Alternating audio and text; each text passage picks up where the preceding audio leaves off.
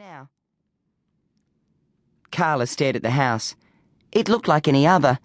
It was cream brick with white shutters. The sun shone on it. Pansies were flowering up the edges of the driveway. But what if you could see inside? The rooms might be dark and filled with birds, silent in their cages. In the darkest room of all, its windows draped in red, a woman might be waiting, hunched over an empty silver cage. Chapter 2 On Tuesday, Carla had to wait again at the school gate. Miranda took even longer to come and was yawning a lot when she reached her. Twenty out of ten for your sums today, I bet. What else did you star at? Nothing much, mumbled Carla. On the way up to the graveyard, Miranda asked her a horrible sum. A farmer has 42,000 corellas on his property. He's allowed to kill half of them, but half of the others get injured as well. How many healthy corellas are left? He wouldn't be allowed to shoot the corellas, said Carla. Miranda raised an eyebrow. Carla's voice rose. He wouldn't! He wouldn't! Miranda yawned. In the park, a woman went past them, out walking her small dog.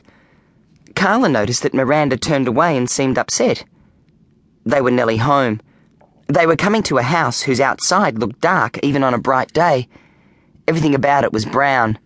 Today, as usual, there were three cars in the drive and one on the road outside.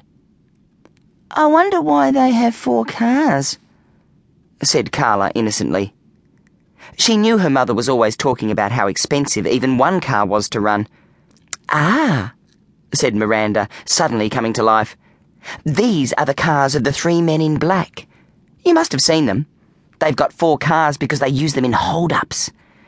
They use the white car to get away in, then they change into that blue one, then the yellow, and last of all, the red.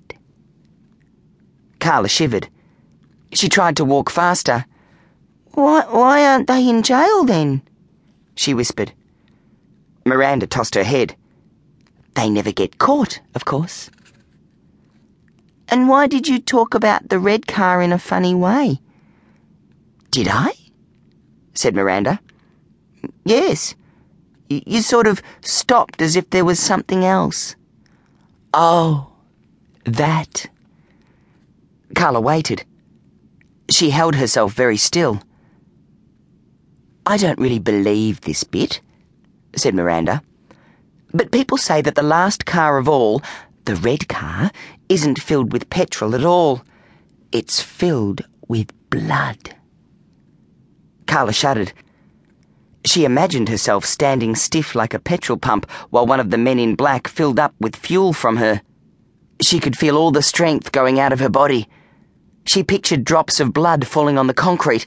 A service attendant with a green watering can washed the drops away. Chapter 3 On Wednesday, Carla's mother dropped her off at school as usual. How are you getting on with Miranda? she asked. Okay. Don't worry if she's quiet or perhaps bad tempered. She's been a bit down since her dog died. Are you all right, love? You look pale. I'm okay, Mum, she said, gulping a little to keep her breakfast down. On the way to school, they had passed the service station with its petrol pumps and green watering can. It made her feel sick. After school, Miranda turned up late at the school gate. As usual, she yawned a lot when Carla told her anything about school and didn't say much herself. Carla wondered if she should say something about Miranda's dog. It was terrible how it had died like that, run over in the road. Miranda must feel awful. They were coming down the little wandery street that led from the graveyard and then turned itself left along the edge of the park. There were rainbow lorikeets hidden in the tall gums. Carla could tell it was them because their cry sounded sweet. See that house there? said Carla, more for something to say than anything. The white one with the greenish windows? I've never seen anyone in that house, and there's never a car in the drive or any weeding or anything. Oh, number 46.